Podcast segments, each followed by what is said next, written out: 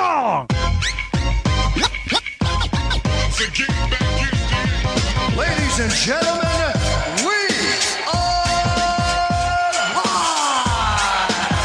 Tonight, we are going to witness the most anticipated match in the history of professional wrestling. As this is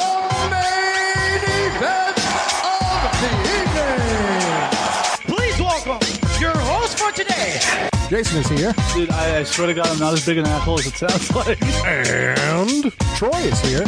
Hey, I call them like I see them, alright? Uh, look at it this way. It's the first thing we've done together as a team. I grab my dick, you grab your dick. You work my arm, I work your arm. Same time. Same time. It's like jerking off together, but not gay. We're not touching dicks. Each other's dicks anyway. I'm touching my own dick. You're working it, and I'm loving it. Well, enough is enough, and it's time for The Rundown. Better late than never. It is the main event of your wrestling week. It is the Rundown Wrestling Podcast, episode 325. I am your host, Jason. Uh, Troy and Sal are somewhere kissing under the mistletoe, but it's 2017, so we have no issues with that. We are here this week, and uh, I apologize for the lateness of the episode due to some illnesses on my part and some scheduling conflicts with some other people. We had a little bit of tough time finding a uh, time to record that worked, so I'm here flying solo, feeling better and ready to talk about the week in professional wrestling. I'm going to do things a little bit differently. We're going to run through some key points from the Clash of Champions pay per view, at least my takeaways from that event. Uh, and then we're going to go into a little bit of a amalgamation of the week's headlines as well as the segment you all have come to know and love as the perfect 10. But first, let's talk about the Clash of Champions pay per view.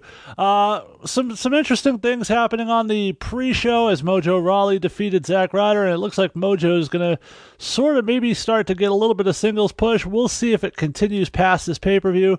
Of course, he wasn't on SmackDown this week to follow up in any way, shape, or form on a feud that had no real build other than one turn and never being mentioned again. Uh, if you are interested, Mojo did cut a promo on social media that I thought was one of the better feud promos I've seen cut in quite a while. So good on him, and hopefully somebody upstairs notices that and uh, starts giving this guy some TV time to become what he can be. Uh, in the end of months and months of the fashion files, we finally discovered it was, the, in fact, the Bludgeon Brothers responsible for everything happened to Breezango, and the payoff from that was like a 30 second squash. Bludgeon Brothers killed him. Uh, I am very, very much enjoying this Bludgeon Brothers thing. I didn't think I would, so good on them. They're doing a good job with those characters. Uh, looking forward to seeing where they go from here. They're going to keep squashing people for a while, I'd imagine. They're giving them sort of the Braun Strowman build as a tag team, and I think it's the right move, and we'll see if they uh, continue to come along slowly or how they sort of one up this every time. Now they're starting to take on legitimate tag teams in Breezango. We'll see where they go from here. Uh, the tag team championships, the Fatal Four Ways, the Usos defeated the New Day, Rusev Day, and the No Day. Uh, of course, that being Shelton Benjamin and Chad Gable. Um, I enjoyed the match. I thought it was excellent. I thought Rusev and Aiden English were incredibly over. They were almost the biggest faces in the match, despite being booked as the heels.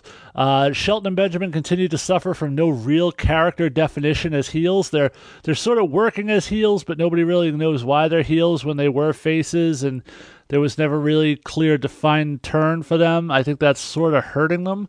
In ring, they're great. They were great on SmackDown, and uh, looking forward to seeing where they go. Usos, once again, you just put these guys in the ring with anybody, it's freaking magic. These guys are one of, if not the best tag teams in the world right now. Hats off to them. They deserve to retain the titles. Uh, United States Championship, a little bit weird. Dolph Ziggler, of, sort of out of nowhere, defeated Baron Corbin and Bobby Roode, cutting short the championship reign of Baron Corbin, proving once again the theory that the uh, the executives, the powers that be, Mr. Vince McMahon himself, if you will, has sort of law, up and down faith in Baron Corbin, and that faith must be down because they put the title on Dolph Ziggler and took an interesting turn with it on SmackDown. We'll talk about that in just a little bit. Uh, this was definitely the shocker of the night. I don't think many people saw this coming. Uh, so it was good to see them at least sort of try to do something with Dolph. We'll see how it develops. It took, like I said, took a weird, weird turn on SmackDown that we'll talk about in a little bit. Uh, match I thought was fine. I didn't have any issues with it. Um, I thought all three guys worked well.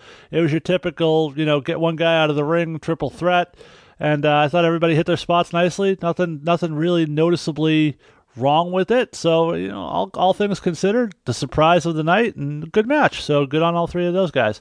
Uh, for the women's championship, and what was a no-brainer, Charlotte Flair defeated Natalya.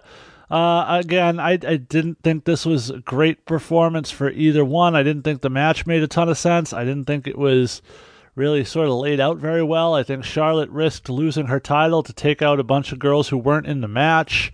Um, they booked it with all heels at ringside, with the exception of Naomi. Uh, there really wasn't a whole lot here that I enjoyed. I'm, I'm still a fan of Charlotte, but uh, this was not my favorite women's match in the year by far. Uh, looking forward to seeing where they go with Charlotte from here. Uh, obviously, with the announcement that we'll talk about in just a few minutes. Uh, she her dance card seems fairly empty going forward unless we define something very soon.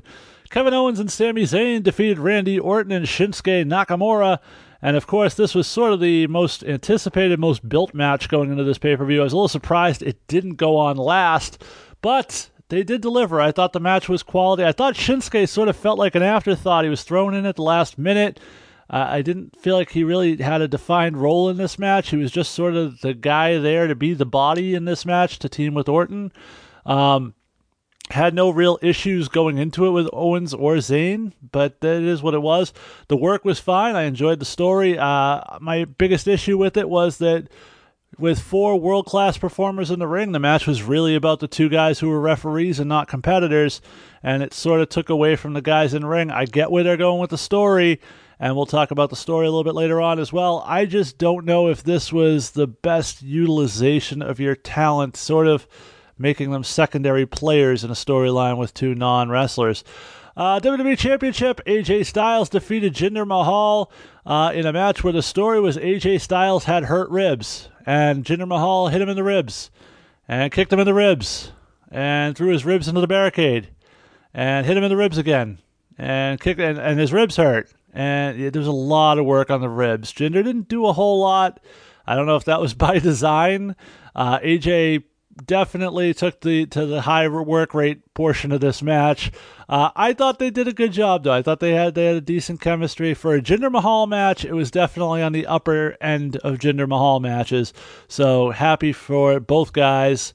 Uh, I'm glad to see that the championship stayed where it should with the phenomenal one AJ Styles. So that is my takeaways from the Clash of the Champions pay per view.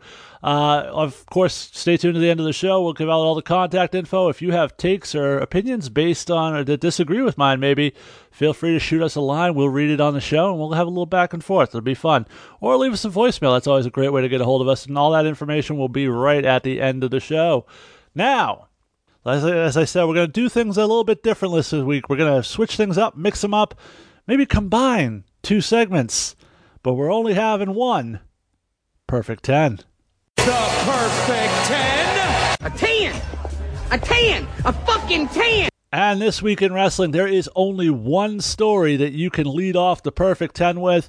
Of course, it occurred at the end of Monday Night Raw with Stephanie McMahon announcing that for the first time in history, the WWE will feature a women's Royal Rumble at the pay per view this year to me, this was groundbreaking, obviously, but there were two sides to this story. For one was the message, and the second half was the delivery. So let me start with the message. For these women, I'm thrilled. This this is definitely a groundbreaking moment. This is definitely something that should have happened before. I'm so so happy, so proud for these ladies that they're going to get the opportunity to make history once again in this format this is going to be something I think the world is going to tune in to see. I think a lot of wrestling fans have been ready for this for a while. I'm excited by the possibilities, not only of who wins and who goes on to WrestleMania, because if you haven't heard, they didn't announce it on TV. That is the prize. The winner does get to face the champion at WrestleMania, which means, in theory, for the first time in a long time, we're going to have a one on one women's championship match at a WrestleMania. It won't be like 17 women in the ring at once. But, um, I thought this was great. I'm looking forward to the idea. Maybe some legends return. Maybe Beth Phoenix. Maybe a Lita. Maybe a Trish Stratus. All whose status uh, deserves a spot in a monumental match like this. So it'd be great to see one or more of them come back and be a part of this event. I'm a little disappointed because this match is now for the titles. It means probably and most likely, logically at least, no Alexa Bliss, no Charlotte, and I think this is a marquee moment for the women, and those two women deserve to be in there. Um, I am very, very, very excited for this. I'm very much looking forward to this. I cannot wait to see this. Uh, I'm curious to see how they'll build it over the next few weeks because there is some story to tell as to how we get there. We started to see some of that. We have groups in the women's division. We have like factions that can unite and work together within the match. I think we have a lot of cool things we can do in a format like this. I believe the last number I heard was that they're planning on 20 women. I don't have the exact count from and SmackDown minus the champions, but you got to think that's going to involve at least one or two NXT talents, Team Iconic. Uh, and like I said, maybe one or two blasts from the past in this thing. I cannot wait to see the Women's Royal Rumble this year. I'm probably more excited for this at this point than I am for the Men's Royal Rumble, but we'll get to that. Now, that was the message. As far as the delivery, that's where I had a problem because I thought in the moment of creating history for these women and, and sort of saying we're going to make these women even more of a focal point, you sort of made them look kind of stupid. And what I mean by that is you set this up at the end of a match where there was a disqualification, a brawl, a huge fight, the entire locker room clears, they're all going at each other. Then Stephanie's music hits because it's got to be Stephanie. She's got to be the one that women's revolution. It was all her idea. Nobody else, not you know, NXT fans had nothing to do with it. Sasha Banks, Charlotte, Becky Lynch, Bayley had nothing. To, it was really just Stephanie's idea. Um, she comes down and they all stop like a bunch of children and the mom just got home from vacation early and broke up the house party they all just kind of stood there and stopped fighting she gets in the ring and then we get the announcement and then these women who were just kicking the shit out of each other and hated each other are all holding hands and doing the yes chant and I just thought it was. I, I mean, I'm. I understand that in Triple H's mind, kayfabe is dead, and by and large it is, but you know, and I don't quote I don't quote this guy very often, um, and Jim Cornette, but you don't have to rub people's fucking faces in it. Like they all they're all in on it, but you don't like you can suspend disbelief. When Bruce Willis throws Hans Gruber off the top of the Nakatomi Towers in the greatest hit Christmas movie ever made, he doesn't then go, hey, you guys know that was all bullshit, right? I'm just, I'm Bruce Willis. I'm not John McClane, just so you know. Like, he doesn't do that. The movie doesn't work if you don't stay believable within the world the characters live in. And I thought that was just not a great way to do this. I think there were much better ways you could have made this announcement. Stephanie could have made this announcement just fine. she could have gone out there and called the women out but don't break up a giant brawl with this. It, it, to me, it just made everything look. I, I wasn't a fan of how they did that. Um, in other news, Chris Jericho versus Kenny Omega in a match that some are calling the most anticipated match in years will take on each other at Wrestle Kingdom 12. We've talked about that briefly in the past, but it is now going to be a no disqualification match. I guess this was added on the heels of their big brawl in their press conference recently. For those of you who haven't seen it, uh, Jericho attacked Kenny Omega during a recent New Japan show. Um, after the show, Jericho went and did a press conference. Kenny Omega came out, attacked him. They had a big pull apart. Uh, Jericho, I believe, at one point throwing a table at Kenny Omega. So this, I don't know about the most anticipated match of all time. I don't know how great the quality of this match is going to be. I feel like there's a lot of room for people to be let down with some of the hype going into this. Um, certainly, Omega is at the top of his game. Jericho, while still a very talented performer, I don't know if he's at the top of his game in ring anymore.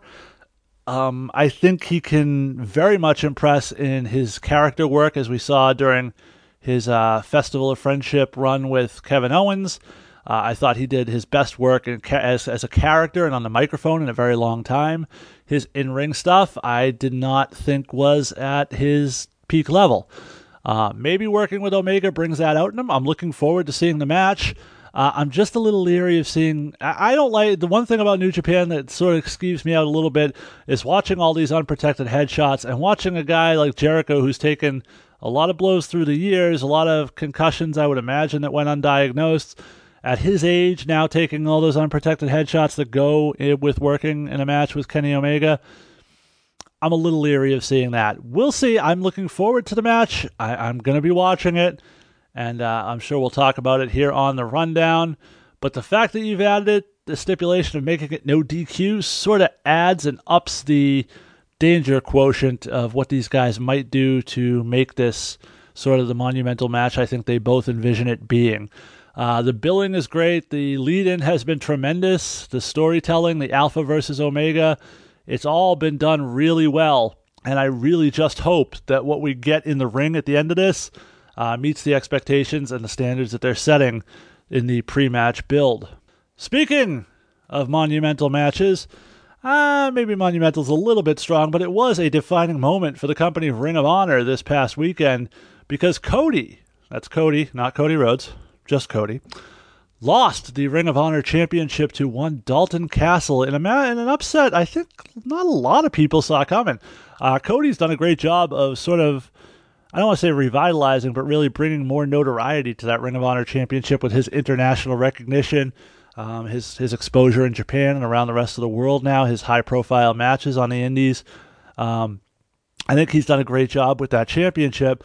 And Dalton Castle, while really a talented performer, a great character, has often been booked in more of a comedy style role. So I'm not sure that I saw this coming, that a lot of people saw this coming.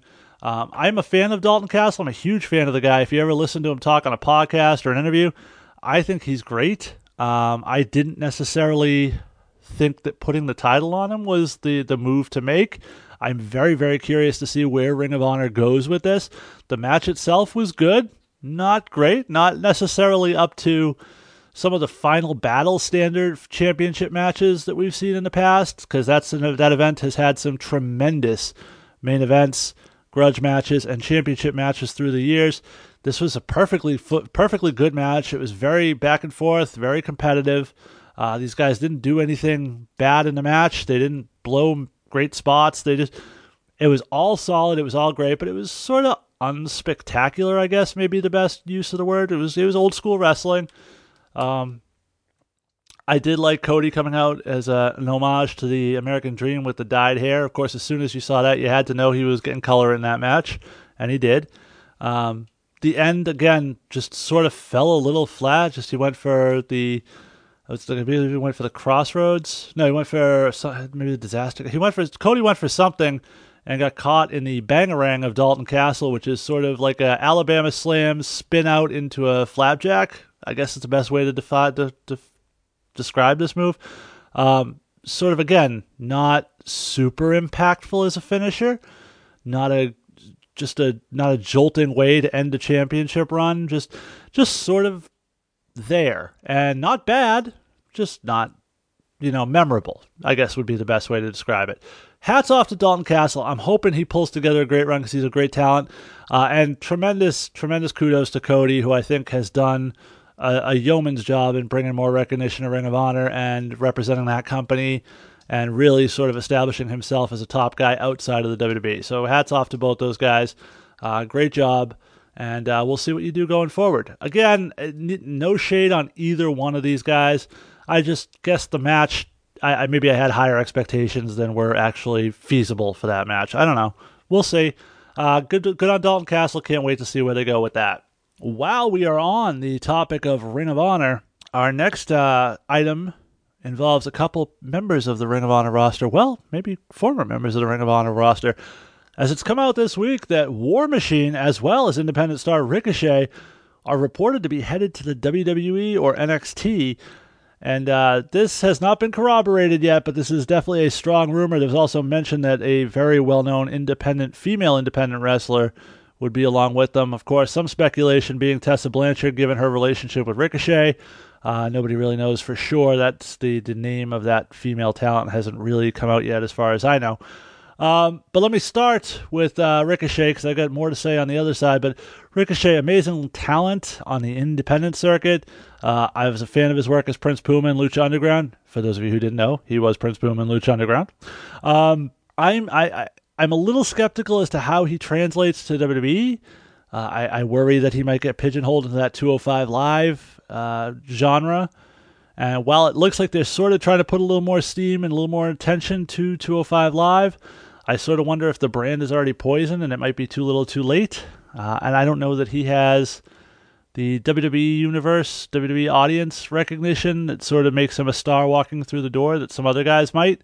Uh, I hope I hope to be proven wrong on that because I'm a big fan of Ricochet. I think he can bring a lot. I also curious to see what they do with his ring style. We know they've toned down a lot of the uh, high flying and a lot of the fast paced offense that the cruiserweights have made famous, and that's sort of been the bread and butter of Ricochet. So I'm, I'm hopefully they don't tune him out to tune him down as well and sort of take away from him. But congrats to him. I know I'm sure this has been something he's looked forward to for a long time and he's certainly deserving of the opportunity. And hopefully they allow him to showcase what he can actually do. Now, on to the other half of that equation. That, of course, is War Machine. Uh, Todd Hanson, or Warbeard Hanson, uh, and Raymond Rowe. Now, Raymond Rowe, we know, is, we touched on a couple weeks ago, engaged to Sarah Logan, of course, part of the Riot Squad over on SmackDown. So there's a little bit of a connection to WWE already there. But uh, I don't know Roy, Raymond Rowe. I've heard by all accounts, great guy. Uh, I do happen to know Todd pretty well. Uh, I was the ring announcer for his very first match. I was there when he was training years ago, just getting into the business. Uh, one of the hardest working guys I've ever met, one of the nicest guys I've ever met in this business to this day. I, I very rarely hear anyone who has a bad word to say about Todd genuinely one of the nicest dudes I've worked with. I am so I, I know he's dreamed of of this for his entire life. Uh, I'm so incredibly happy for him, so incredibly proud of him. Uh, couldn't be uh, more deserving of this opportunity than, and nobody could be more than him. Um, he's fought through a lot to get here, and he, I'm very, very happy to see him get this opportunity. So hopefully this is all true, and I didn't just say a bunch of nice things about Todd for nothing. Uh, but yeah, we're looking forward to seeing War Machine could make a big impact. They have sort of that size and ability uh, combination that we know that company loves to use. I sort of am a little curious now with the whole Bludgeon Brothers thing where they might fit in because the gimmicks are sort of similar a little bit, uh, and of course, on the wrestling podcast about nothing, Brian Milonas is often often known to poke a, a jab at uh, Todd Hanson for the similarity of his look to one Killian Dain uh, in terms of ring gear.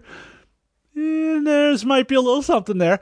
Uh, so obviously, I'm curious to see once they get down there what they end up doing with them um, in terms of a gimmick. But good on both of them. Congratulations to all three. And if there is if there is a unide- yet unidentified female worker, congratulations to her too. Uh, all these guys are top notch talent, and the WWE is lucky to have them. In the news item this week that I think caught the most people by surprise. Vince McMahon apparently reportedly has sold $100 million worth of WWE stock to raise money for a new version of the XFL.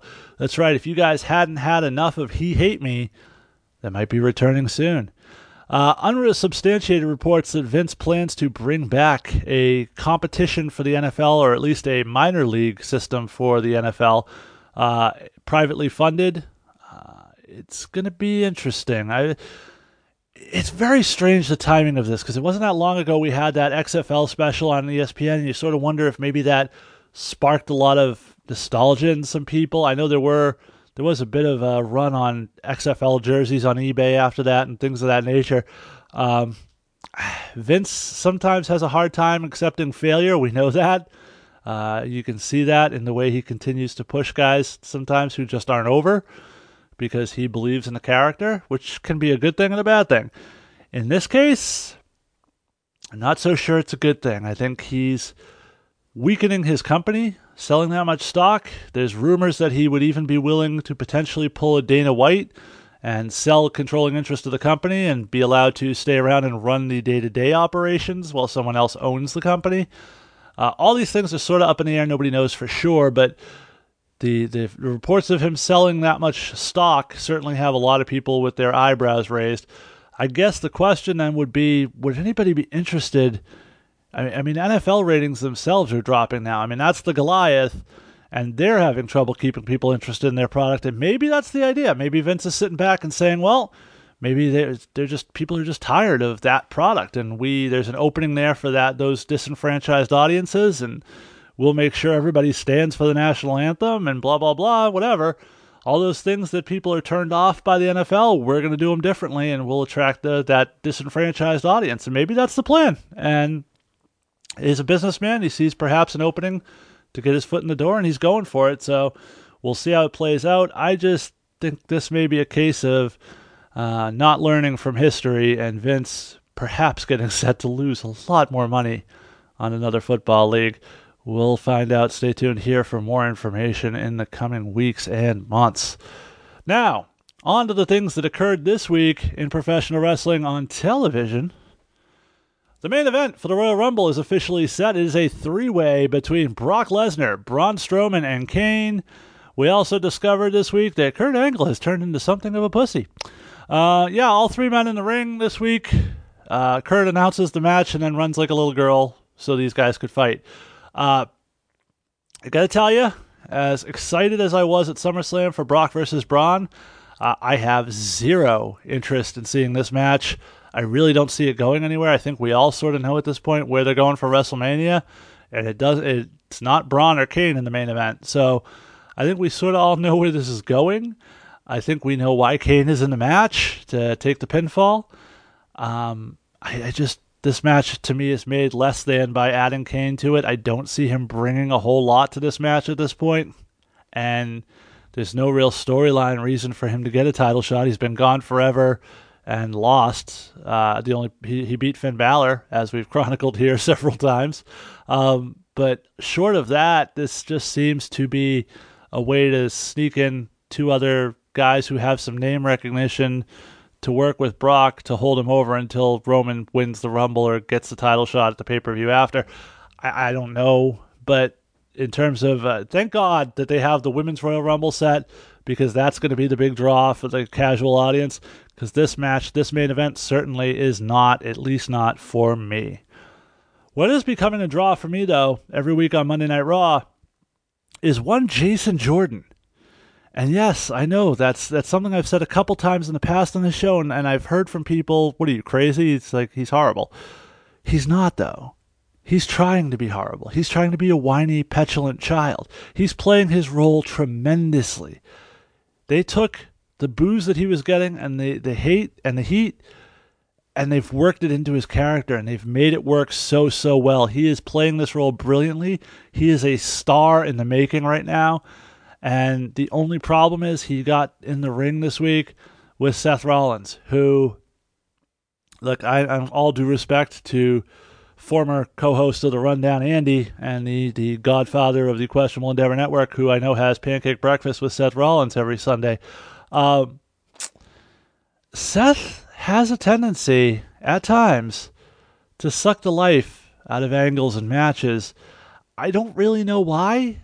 I, he doesn't have a, an, an innate lack of charisma, and he, his move set is tremendous. He's a tremendous worker in the ring, but everything just seems maybe I, I don't know if it maybe seems too easy, if it's just paint by numbers, and so maybe too choreographed that it doesn't seem realistic. I don't know, but every time I watch Seth Rollins have these big matches, it just doesn't feel like there's any intensity to it, any heat to it. It doesn't feel like there's any fire in the match. I know that's ironic for the guy who's supposed to burn it down, but when was the last Seth Rollins match that you were really emotionally invested in? I can't think of one.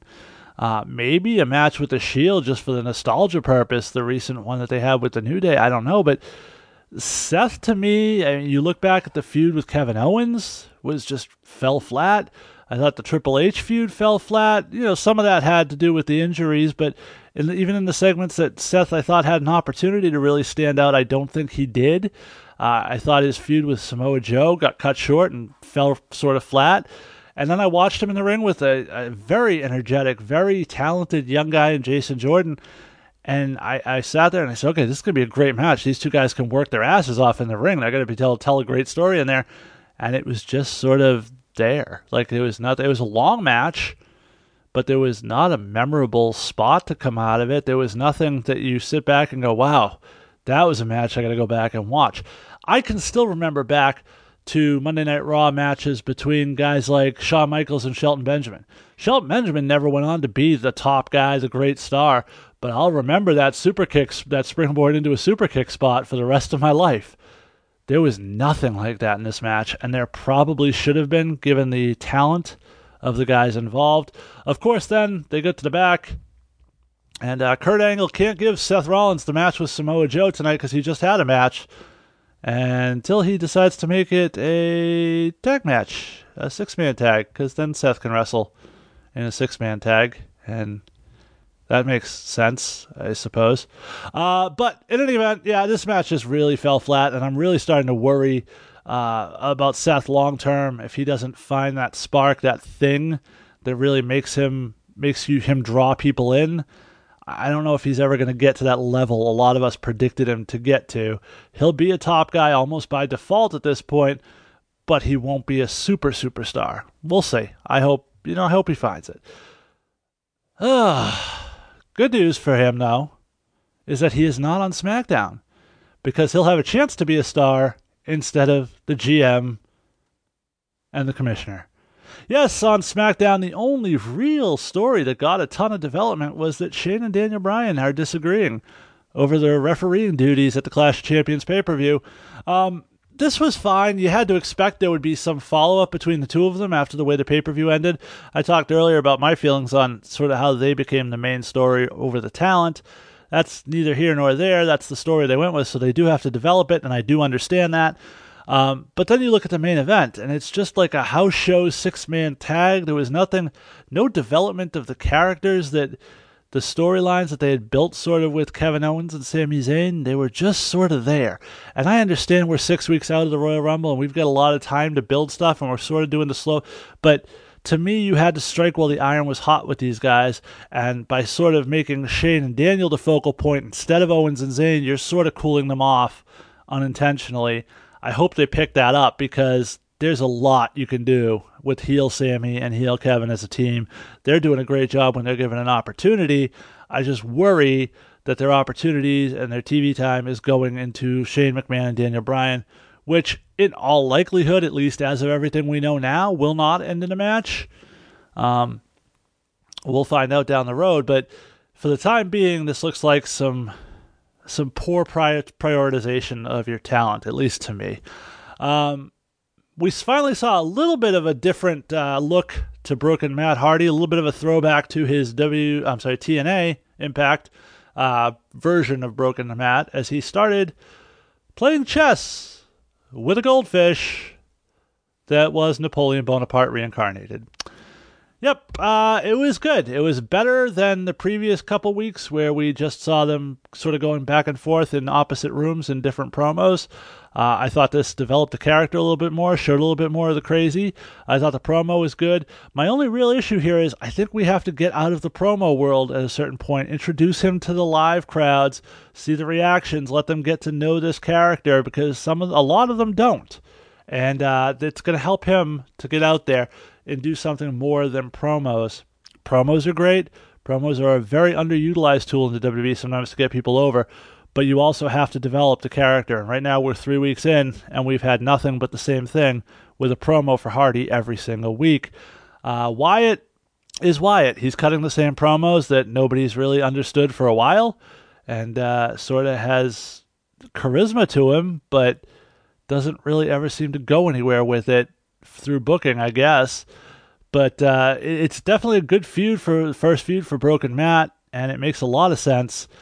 But I'd like to see them develop it past the promo stage. I think the time has come. Hopefully that happens very, very soon. I wouldn't count on it happening next week because next week Raw happens on Christmas and nobody's going to be watching, except for the family of John Cena because he'll be back on the show. Because in case of emergency, break glass and release John Cena. But it's going to happen next week. Go for it. What I want to see more than John Cena is Broken Matt out there in the ring, doing taking care of business and showing us, uh, showing the WWE universe what Broken Matt Hardy is in the ring, or woken even. Ah, speaking of being woken, it seems like maybe Dolph Ziggler got woken to being an idiot because he went for months talking about not getting any respect, not getting opportunities. Got an opportunity at the U.S. title at the Clash Champions, won that title, then cut sort of a strange promo where he basically, I think, vacated the U.S. title, threw it on the ground, walked away, said he was leaving. Uh, there were rumors, of course, that his contract was running up soon. As of every report I've read, this was in fact part of an angle. He's going to go away for a little while and come back with maybe a new look or new package, a new sort of identity, uh, which would be like the 85th time they've tried that with Dolph Ziggler. Uh, maybe this maybe this will be the time though. Fingers crossed that it works. I don't know. Um, to me, I, I, don't understand it. You're, what are you telling me about this title? Because you're telling me that it had this title at one point you could make a case this was the most prestigious title in the company. During that US Open challenge, it was the drawing point, the focal point for John Cena in the company. And then after that, it sort of fell off and you brought it back and you put it on Cena again and it became legitimate again. And then you had two of your main event guys feuding for it and it sort of felt important, except that feud, I think, between Kevin Owens and AJ Styles just sort of was underwhelming in and of itself in, in terms of the, the chemistry those two had in the ring. Um, but then you put on Baron Corbin, and no one gave a shit. And then you went from Baron Corbin to Dolph Ziggler, and no one still gives a shit.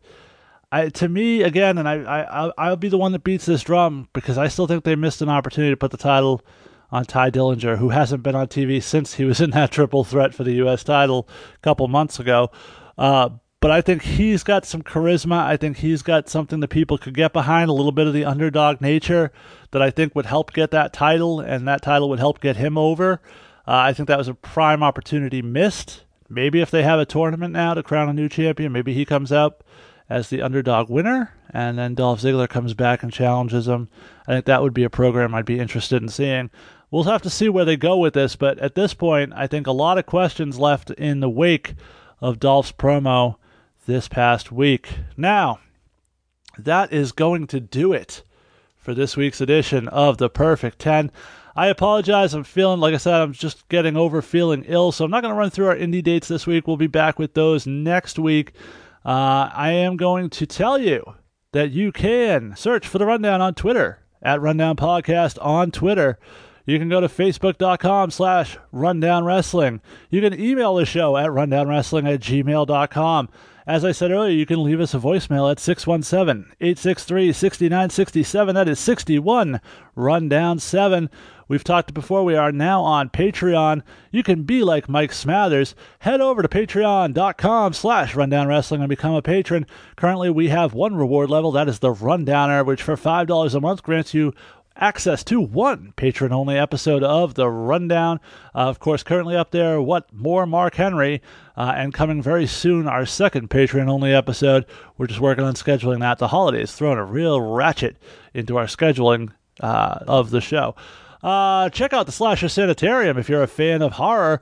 Listen to our friends, the Kingpin, Brian Malonis, and Mike Crockett on the Wrestling Podcast About Nothing. They drop new podcasts every Monday and Thursday. And by the way, I happen to make the Kingpin, Brian Malonis' list of uh, grievances this past year. Didn't like my sports takes on social media, but Brian, I still love you. I appreciate the plug and keep working hard to follow in the footsteps of guys like Flip Gordon and Ring of Honor. You're doing a heck of a job there, Kingpin. We love you.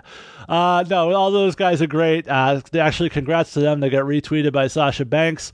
Made it on, uh, got very much up upvoted on um, the Squared Circle Reddit recently. So these guys, those guys, doing big things, and I'm happy for both of them. And of course, the Kingpin. Uh, once again, appearing on Ring of Honor at a recent tapings. So uh, big things happening in the po- in the podcast and in the wrestling ring for those guys. So congratulations to both of them. Uh, check out our new friend Justin Michaels on in prime time on his show Yesterland Waltz on Tough TV. You can subscribe to the Rundown Wrestling Podcast and you will hear all of our shows, including NXT Revisited, the Rundown Sit Down. Got one scheduled for next week, so hopefully uh, I can get that up as soon as possible. I'm excited about that one. Uh, no word yet on who the guest is. I'll keep that a surprise. Uh, we also offer WrestleMania Salvation, Glow Stick, and the Nitromania podcast. And I hear that the next edition of WrestleMania Salvation might feature another special co host. We shall see. Stay tuned. Thanks to everyone for listening. I had no co host this week, so thanks to myself for being here, despite playing hurt. Thanks to Ray Williams for our logo. Thanks once again to myself for that theme song. Next week, we might bring you a show. I mean, who's really watching Raw on Christmas Day? Eh, we'll see. Uh, no, but because of the holidays, it could be difficult to schedule a show for next week, so stay tuned to us on social media. Of course, I mentioned the Rundown on Facebook, Rundown Wrestling Podcast on Twitter. Go uh, follow those things so you can keep up to date if whether we're going to have a show next week. I'm going to try to be on, at least get something up for you guys. I am planning on our best and worst uh, episode from last year to, to do another version of that this year. Uh, probably either right before or right after the new year. So we got some big things coming. It's been a year of change on the rundown. Obviously, Troy and myself sort of thrust into a leadership role on this show that we didn't necessarily expect was coming. Uh, we're still flying by the seat of our pants in a lot of ways, but we're learning. We're trying to get better, and I really feel like the show has taken some real strides in the last couple weeks. Uh, I'm looking forward to hopefully finding maybe one or two new co-hosts to slide in every now and then. But I appreciate you guys staying with us. I appreciate the loyalty of the listeners of the Rundown. It's meant a lot. It's been a great year. It's growing year. And we're going to be back bigger and better than ever next year. In case I don't talk to you guys next week, I wanted to wish everybody out there who's been a loyal, loyal listener of the Rundown, even our new listeners, even those who sometimes don't download the episodes and just kind of delete it. That's fine too. We love you all. Thank you all for all your support throughout the year. It means a lot to us. It's the thing that keeps us going and we enjoy doing this for you every single week. We will see you next Thursday. The Rundown Wrestling Podcast was created and subsequently abandoned by Adam Salzer and is produced and edited by Jason Stewart. This episode was hosted solo by Jason Stewart. We are a proud member of the Questionable Endeavor Network. Check out all their shows, including the other wrestling shows, the Raw Attitude Podcast and the New Blood Rising Podcast, horror podcasts, the Slasher Sanitarium, and the Shadow Vein Podcast, as well as the rest of our shows Taco Tuesday, Words of Geekdom, Pwn Stars, a Reanimator Podcast, Nerd CTLR, all that and more at QuestaNetwork.com. And tune in next week for an all new episode of the Rundown Wrestling Podcast.